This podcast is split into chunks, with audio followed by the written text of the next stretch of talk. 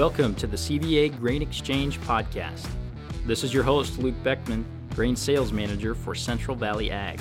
During this podcast, we dissect the latest USDA updates and discuss other key market features. Every month, you will hear from different members of the CVA Grain team on what trends we are seeing in the marketplace and solutions to current marketing challenges. Welcome back, everybody. This is episode 47 of the CVA Grain Exchange. Luke Beckman here, joined today by Nathan Mangold with Advance Trading, commercial broker with them, and good business partner with CVA. Nathan, good to have you back. Thanks, Luke. Yeah, appreciate being back on. We had you on in June, Nathan, to talk through uh, the WASDE report at that time.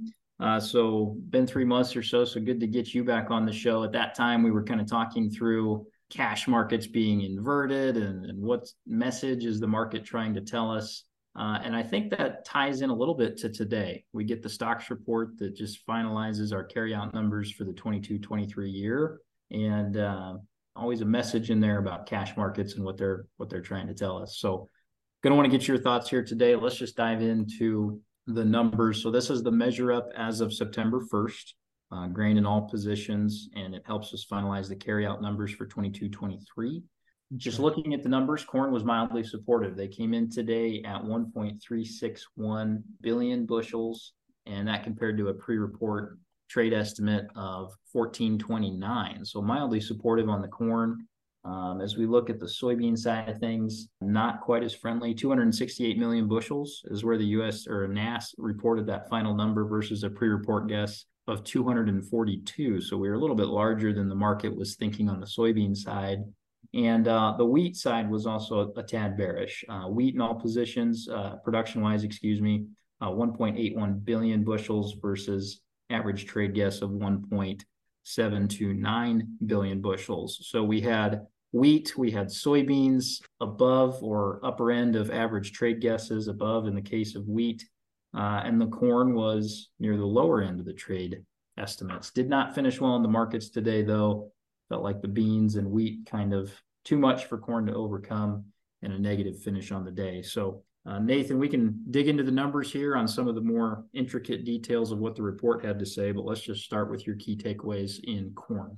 Yeah. So, key takeaways in corn, of course, was the Q4 feed residual was up almost 100 million bushels from last year. So, just kind of as you think forward into the first quarter of the new crop year as we bring prices down corn sub five dollars low prices cure low prices. And i think that's some of what we're seeing is a bigger supply. So that should increase our overall demand for feed on that regard. So there there may be some argument on where exactly GCAUs or grain consuming animal units are year over year but the big picture, uh, low prices tend to increase feeding.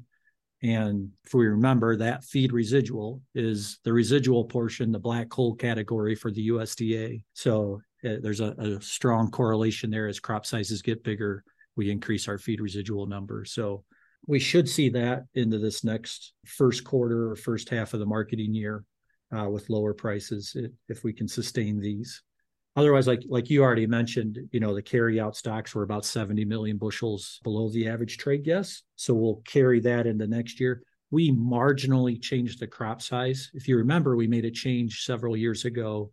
We now get a final corn production estimate off of the sep 1 stocks. And it was a real small adjustment this year so not enough to talk about with your viewers. So the nice thing is we put last year's 22 23 crop year to bed, and that's finalized. And so we got our SEP one stocks, last year's production put away. As, as you know, it, it, if we don't pass a budget here, which doesn't look favorable, we'll probably have a government shutdown starting tonight. So we'll miss the NASS grain report on Monday afternoon.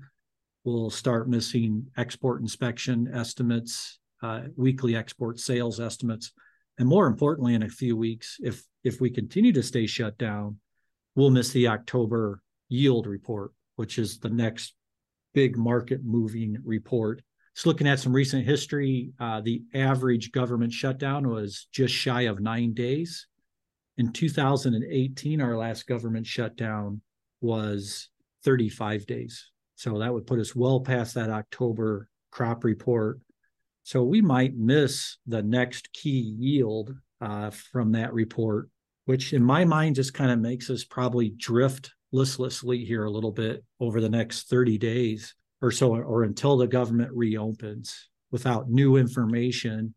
You know, we'll be trading off of trade rumors, but more importantly, you know, as we try to gather yield data that we're hearing out of the farm farm gate, you know, we'll we'll have some opinion of which direction yields may go, but we'll really be flying in the dark here um, going forward until the government reopens. And not to say that we will shut down, but it sure looks like that today. Sure.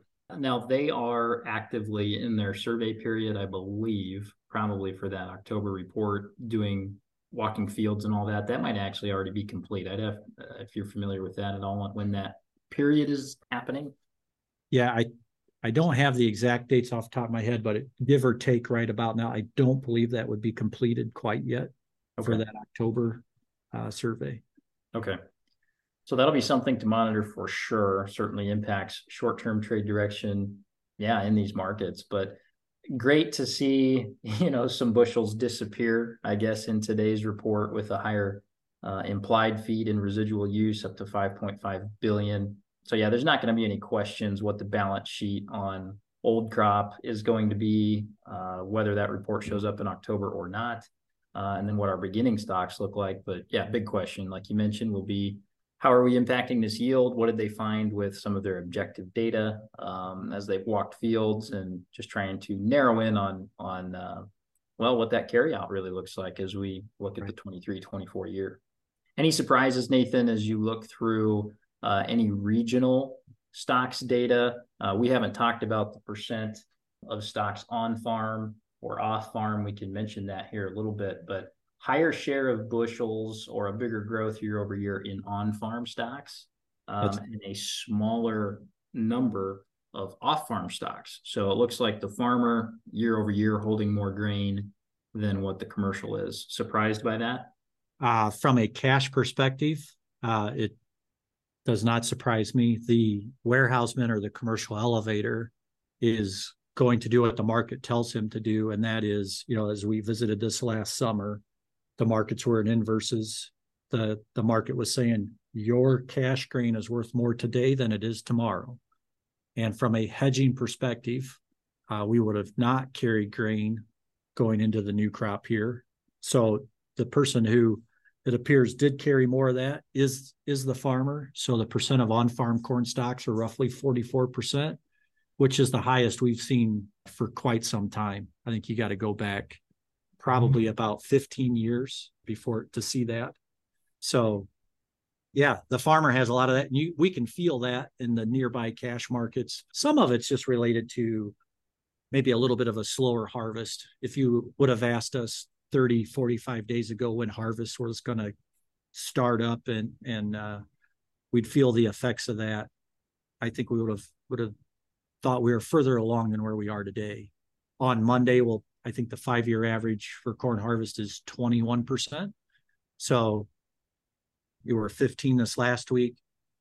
It just feels like because of the significant drought that we had in the southwest you know the 100 year type of a drought scenario it's just a really big pipeline to fill. And we're still feeling the effects of that.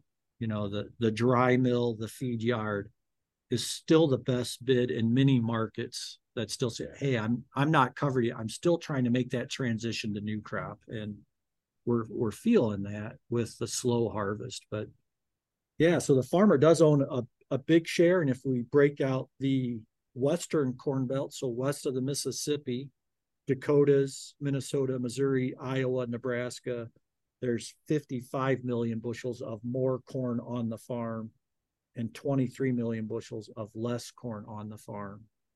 So net net effect is 32 million more bushels. And uh, with that said, it's the farmer is what owns the lion's share of that. The the the change year over year anyway.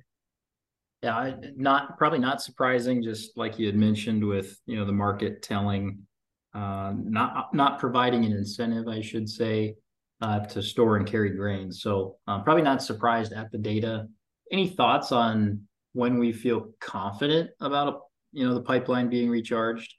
As you mentioned, we're maybe feeling like, or the cash markets are telling us that they're just the market's still trying to to get yeah. fully recharged. And, and, we're gradually seeing that. You know, if we went back 10 days ago, we probably saw 30 to 40 cent inverses in the spot bid to the all fall type basis bids. And today that's gravitated, you know, into the 10 to 20 cent arena most in, in a lot of areas. Um, you know, there's some isolated spots that are still showing some bigger numbers, but I would think by the end of next week, um, that'll gravitate. Maybe we cut that again in half. Uh, I also got to remember the farmers got a lot of beans to harvest here, and and we're just getting a great start on beans too. So that might prolong that inverse a little bit more than I init- initially think. But I would think as we we get into the, you know, for 21% nationally harvested, you know, week over week, we'll, you know, probably approach something towards 30% plus. That that hopefully ought to eventually that, that should break that old crop basis down to new crop by then by the end of next week i would think but. Okay. Well good thoughts on the corn nathan. Let's talk beans. Um, we already mentioned the the key numbers as we look at on farm stocks. Uh, they're up 14% year over year and the off farm stocks down uh, 7% compared to a year ago but uh, your thoughts on the soybean stocks numbers? Yeah so what do we end up? 25 million bushels more than the average trade guess. So higher stocks it's still big picture tight not as tight as it could have been or what we felt. Some in the past i just looking at some past history 2020 were 257 2021 274 so you know big picture we're probably we're kind of right in line within the last couple years which give or take 250 million bushels uh, or less is not burdensome stocks by any stretch of the imagination. Uh, it's still a relatively tight macro or U.S. domestic uh, situation. But more importantly, as we look forward this next year, because of the yield, a lot of analysts, I think, believe the yield is sub 50 bushel per acre. So being able to carry in another 20 5 million bushels or that 268 million bushels will give us more of a cushion to offset that sub 50 bushel per acre yield uh, that the trade is leaning towards at the moment. So it does help the new crop balance sheet uh, importantly in the next year. Now, the USDA does not have maybe as big of a black hole in the soybean balance sheet with the feed and residual number, but we did have uh, a residual number demand bucket in the bean balance sheet that was positive uh, coming into today's report. The residual category in beans certainly feels like just a slack adjustment type category, and they used it today. Uh, we had we had 23 million bushels worth of residual demand on the balance sheet when they last reported in September. Uh, so they essentially just took that down to next to nothing to account for the stocks situation. Is there anything else to that, Nathan, other than it's kind of a fudge number and they used it today because we found more beans than what we thought we had? I think you pointed out very well, Luke. It's it's lack for a better word, kind of a fudge number, and it's a way for them to, you know, we we relatively know our crush, our exports. You know, we can back into our crop size, so you you adjust that through through the residual number. I think you're spot on. Okay. Well, as we, you know, as you mentioned, the government shutdown will have some implications on when we will see this data show up in a WASDE report. But assuming maybe it does here in a few weeks, like you said, that carry out, the carry in uh, goes up for the new crop number and makes that situation a little less tight. Yield, obviously, very important. We were talking about this before the broadcast here, but uh, USDA's cut a fair amount of demand out of the US bean balance sheet since we saw the initial estimates in May. Your thoughts on how much slack they have left in those numbers to cut if we continue to see this yield break on the soybean balance sheet? Yeah, good question. As your listeners know, we have a biofuel demand out there, so we are maximizing our crush. We're bringing new plants online. You know, in in your listeners' backyard, you know, you had an AGP plant in Sergeant Bluff that expanded, uh, just recently coming back online with that expansion. Uh, we had a new plant in Shell Rock, Iowa start up this summer. Uh, you guys have a Norfolk, Nebraska plant that it's expect, you know, tw- expected to start up in 24. We just started up ADM in Spiritwood, North Dakota, 50 million, give or take, bushel plant per year. Sidney, Ohio just expanded. So, you know, we're going to max out our crush. So we're, we're penciling in a 2.3 billion bushel crush demand, which is up 80 million bushels from last year. Essentially just maximizing our crush. Margins are down some on crush and plants are still going to maximize their their crush capabilities uh, this next year. So we know that category is is probably fixed. So where can we potentially lose demand? And that's export. So when we think about exports, USDA is currently at 1790, 1.79 billion bushels. Advance Trading is at 1750, 40 million less. And we have a strong bias today that that potentially goes another 50 million bushels lower. So we'd be off, uh, you know, roughly 90 million bushels from where USDA is at. And that'll go straight to our carry out. So, you know, our carry out today, give or take, is around advanced, give or take 200 million bushels. And if we add that or eventually lower those exports, we're probably looking at least at a 250 carry out and there are other analysts out there that think our exports could even uh, drift lower. Uh, there's some 250 to 300 million bushel carry out estimates uh, floating around the trade today. So it's all about South America. Brazil continues to be uh, an export competitor as we, despite the fact we're in our new crop, they're still shipping beans in October. They're still offering beans out for sale in November at competitive prices versus US. So Brazil's just not going away. And it, you know, they got another crop that they're planting right now. So there'll be another new crop coming online. Depending on the timing of planting and harvest, uh, give or take sometime in January, we'll see new crop beans coming out of Brazil for export again. Uh, so we got a pretty short window here, and we're just missing our demand.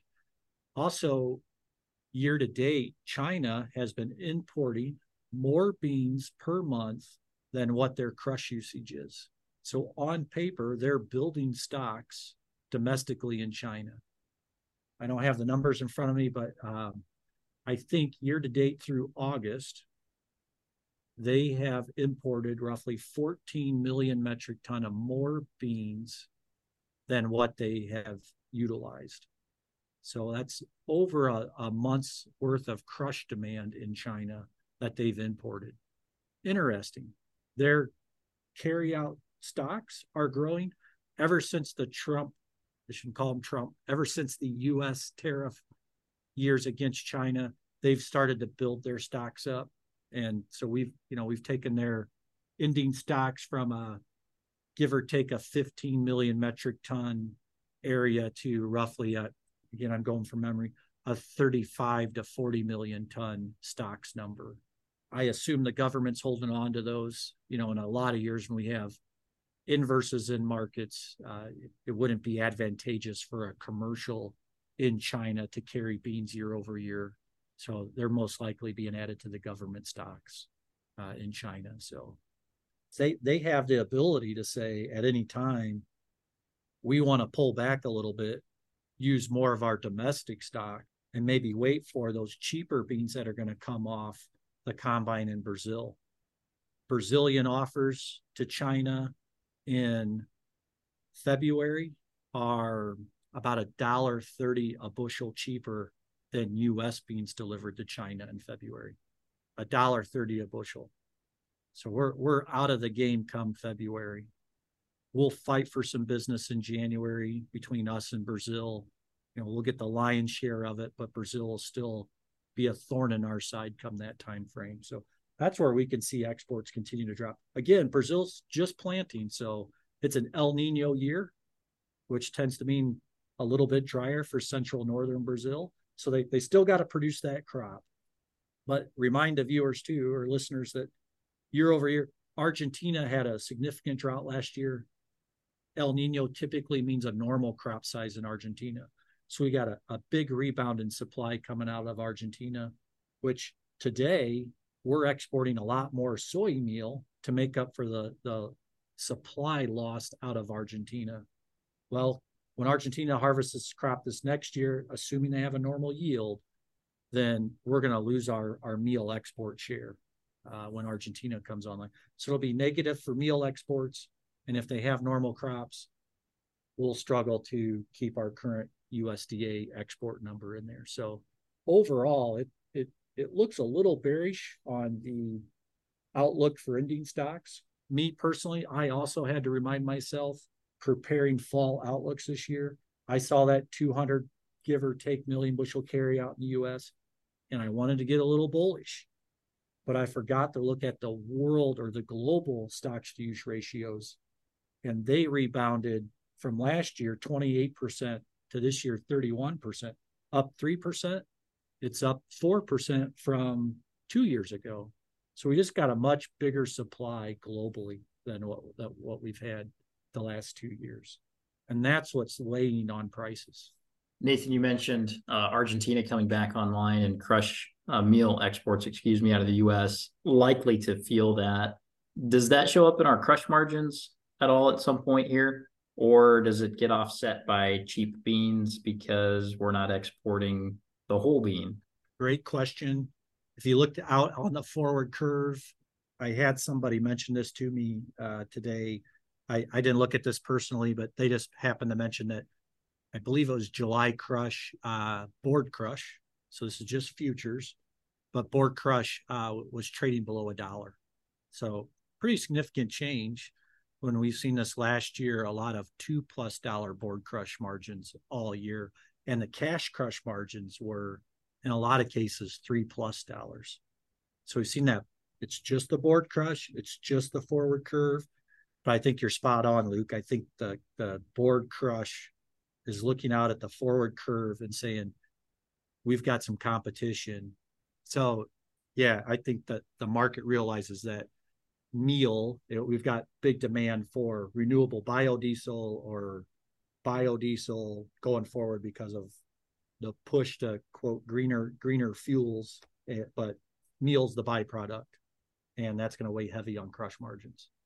Good, good, uh, really good thoughts there, Nathan. I think everybody wants to be super friendly beans, you know, because of that carryout number, and certainly it's probably going to have a better chance than corn if we run into issues in South America, we just maybe don't have the uh, cushion in the carryout like we do in corn. But uh, nevertheless, not a runaway bull in the bean market, and certainly some challenges with demand as we go forward. Let's mention let's mention wheat a little bit. I think wheat kind of got in the way today.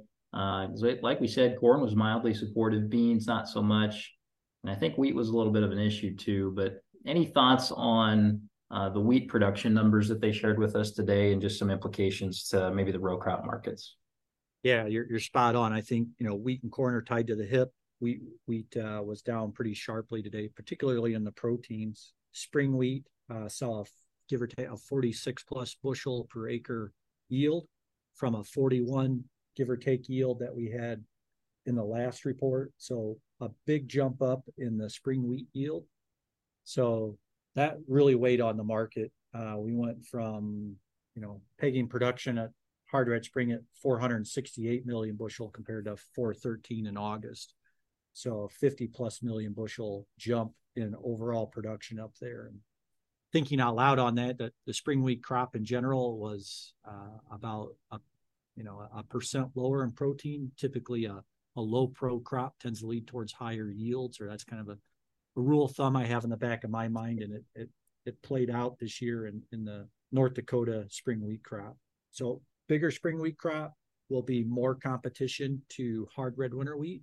And we see that through the inner commodity spreads between like the Minneapolis, Kansas City spread, as that that'll ebb and flow as one or the other tries to gain de- demand, whether it's through exports or through you know domestic mill demand and we've seen that happen here recently, um, where maybe Mexico has stepped in and, and maybe bought a little bit more spring wheat versus hard red winter wheat, as an example.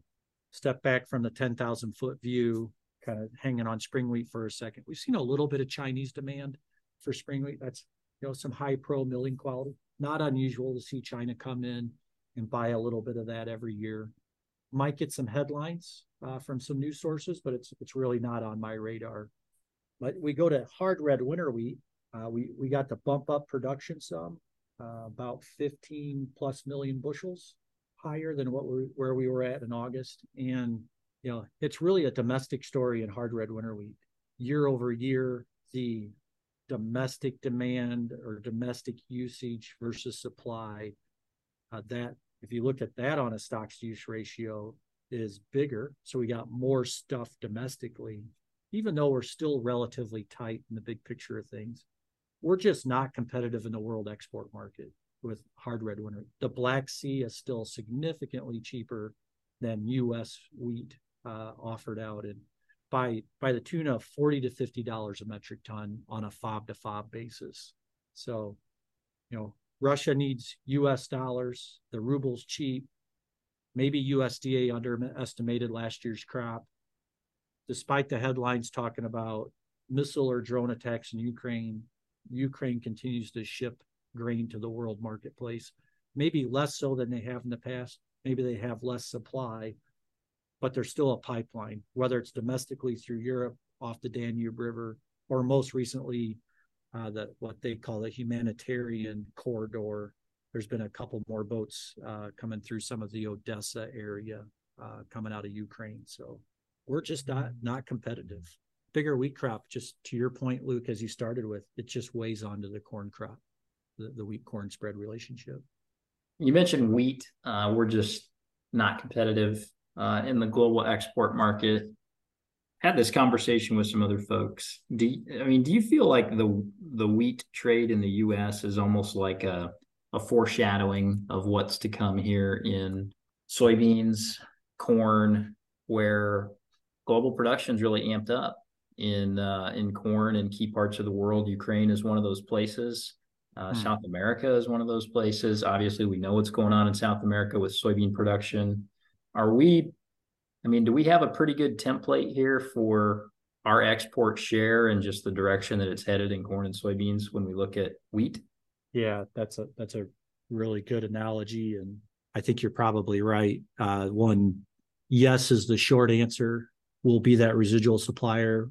We may have where there's always a wheat crop being grown somewhere around the world. Uh, so it just seems like there's a there's another country that's ready to start exporting wheat to the world. Um, when I think about soybeans or corn, it depends on the Black Sea situation to a degree and, and how Ukraine does moving forward. But of course, there's a lot more acres to expand out of Brazil. And, it, you know, with the world weather events, maybe our residual maybe we'll have a, a, a, potential to export more often than maybe what we do in wheat just thinking through trying to grow crops in south america every year and, and the importance that we put on the safrinha corn crop in brazil in, in particular their winter season i.e their dry season in brazil where an el nino or a la nina can impact that crop quite a bit so maybe a little bit more volatility in the exports on corn uh, due to that but one one difference probably in my mind would just be the the you know how much do we ramp up biofuels here in the U.S. We, we might be more the residual supplier, but we might also just like we saw in the ethanol boom, you know, we really ramped up our our ethanol usage uh, during during that time frame, and whether it's renewable biodiesel or sustainable aviation fuel, we're it sure seems like the politicians want to ramp that up, whether whether we agree with it or not, it's coming, and uh, it feels like we'll have a, a, bigger domestic balance sheet in that regard than than maybe the wheat. So maybe we've got a little bit of a backstop in that regard because if I think it was the Biden administration's goal on SAF is pretty lofty. So for us to get to that, that, that requires a lot of domestic usage to get there. So uh, we might have some demand to help offset some lack of exports. So maybe won't won't feel quite as burdensome initially as maybe what the wheat residual felt to us for being the residual. Yeah, no, that's that's good. Uh, I think that's an important distinction that you bring up there. Just uh, maybe some different homes uh, for corn, different homes for soybeans. So maybe related, but yeah, certainly certainly not similar as we look yeah. at being the last last place to come as a supplier. Well, Nathan, this was uh, good discussion. Appreciate your color on our stocks reports today. This is always a big day. It's been volatile in in prior years. Uh, today had smaller surprises, but this gives us another key piece of the puzzle as we move forward, and we'll see if this October WASDE report comes out as scheduled. That's going to do it for episode number 47. Hopefully, we'll be back with you in early October as we talk through the October WASDE. If not, stay safe with your harvest. And Nathan, thank you for joining us today. Thanks for having me, Luke. Thanks for listening to the CVA Grain Exchange. Stay up to date on all things CVA grain by signing up for our grain emails at cvacoop.com/grain or follow us on social media at Central Valley Ag on Facebook, Twitter, and Instagram. Tune in next month, and until then, stay safe.